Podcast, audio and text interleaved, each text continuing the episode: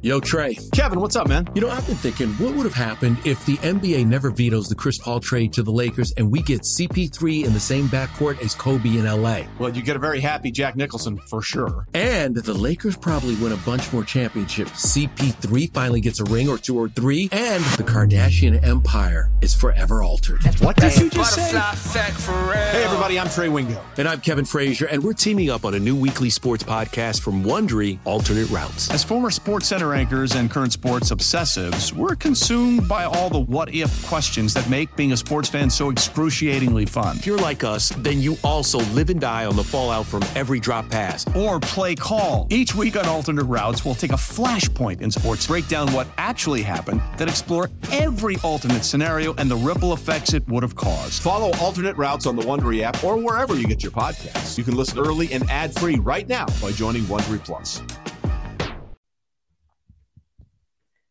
Welcome to the BetQL Daily Boost. I'm Lucy Burge of BetQL.com, and I am joined by Dan Karpuk. And we have a huge NBA odds boost for all of you today. The season is coming up quick on the Nets to finish the regular season with a better record than the Bucks.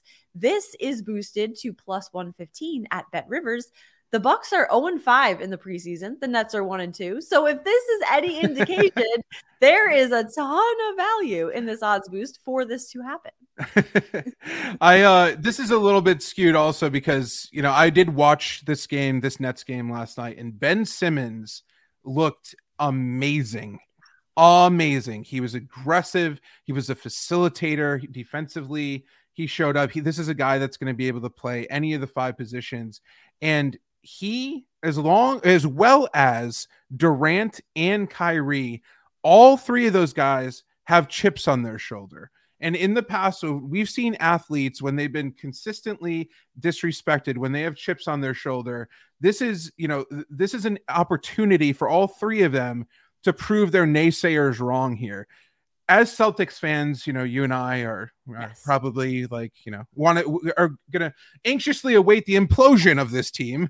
Yeah, However, if if they do though stick together throughout the course of the season, if they do, most importantly, stay healthy, and if Kyrie Irving decides to, you know, actually play, you know, this team has an opportunity to be really good for a couple of reasons here. First, Joe Harris and Seth Curry their presence on the perimeter is going to be really, really clutch for this team. Both of those guys are elite three point shooters. KD, Kyrie both attract so much attention from opposing defenses. Ben Simmons is going to be able to get anybody the ball, especially if he's driving to the basket and is aggressive like he was last night. Nic Claxton at center is taking steps forward. He looked really, really good last night. He's going to probably be an energetic, you know, 20, 25 minute guy, but his length is going to give this team a lot a, a, lot on the inside here. Also, they added Markieff Morris, who's one of these gritty veterans, along, along with Royce O'Neale, who's an elite defensive player who's going to play on the wing here. Great offense off season, excuse me, off season additions here. And also an X factor, TJ Warren, who's going to return from injury at some point. He was a borderline all star caliber player before he got injured. So there's a lot to really like here about the Nets. We already know what we're getting from the Bucks. This this Bucks team year over year has been pretty much the same thing. We could expect, you know, 55 ish wins in the regular season probably from them this year. But if Giannis happens to go down with an injury, oh god, this this team could ex- absolutely implode. Yeah. However, if you're talking about Brooklyn, if one of those three guys goes down, I think they have enough firepower to to keep going and producing here. So overall, I do I, am very high on the Nets here uh, this season. Absolutely. Why not at plus 115 at BetRivers? There's good value here. So get in on that and head to betql.com slash boost to see all of today's best odds boosts and check out our exclusive sportsbook offers there as well. And follow us on Twitter at Daniel Karpuk and at Lucille Burge. Our favorite bets heading into this weekend. I am all over the Buccaneers minus eight at the Steelers. I even if this number was higher, I'm like the Buccaneers are going to cover this spread. They will try to avoid losing a third game this season, though, when they go up against the one and four Steelers. I think they will easily be able to cover the spread. Tampa Bay covered a two and a half point spread against the Cowboys and the Saints.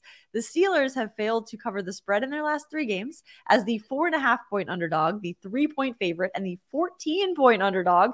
Plus, the Buccaneers are 13 and 4 against the spread versus poor defensive teams allowing 5.65 or more yards per play over the last three years. So I like the Buccaneers to cover the spread here. An angry Tom Brady, no kids, no family, oh. no life anymore. Oh, All he's man. got is football, Brady brand, TB12, maybe. Haven't heard much about that, but Brady's going to do everything he can to win and win big and cover this spread. So I yeah, like and I and I think um, you know the the the opposing defense here on the Steelers. I think they gave up approximately a million passing yards to Josh Allen last week. Yeah, so exactly. This is a great spot for Brady in that passing offense. I love it. I love it. I'm gonna go the Vikings minus three and a half at the Dolphins. This is my favorite bet of the entire NFL season so far. Wow. Now the Dolphins, yes, it's a it's a bold proclamation there, but this is my favorite bet so far. The Dolphins are going to turn to third string quarterback Skylar Thompson. There's apparently someone named Skylar Thompson playing quarterback for them wow. in this game since both Tua and Teddy Bridgewater are injured. Miami got absolutely manhandled by the Jets 40 to 17 after Thompson relieved Bridgewater last week. And the Vikings profile better on both sides of the football here. Minnesota has, yes, they failed to cover the spread in each of their last four games. That's going to get people off of them. That's one of the reasons why the line is what it is. But with Kirk Cousins, Dalvin Cook, Justin Jefferson, Adam Thielen, all healthy and producing here, they have enough firepower to crush this already struggling Miami defense. It's also worth mentioning that Tyreek Hill is banged up. He's questionable to play. If he doesn't play, that's an even, you know, even more of a reason to love Minnesota here. Um, nonetheless, the Dolphins are probably not going to get 100% uh, strength from him uh, regardless.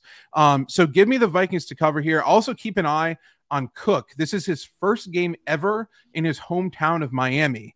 So Ooh. I'm also going to be bet a nice little nugget there. I love uh, little nuggets. narrative, little narrative. Yes. Oh, so I love the be... hometown narrative. I, I can't get enough of it, honestly. Yes. So I'm going to be betting over. Yes, uh, uh, family and friends. Uh, so I'm going to be betting the over on on most of his rushing props um, based on the presumed game script here. I think uh, that the Vikings get out to a big early lead here and take care of business. So that is a great uh, one. Vikings minus three and a half, my bet of the year. Love it. Absolutely love it. It is certainly the year of the third string quarterback. That is for sure. Big year for all of them. Subscribe to the BetQL Daily Boost wherever you get your podcasts.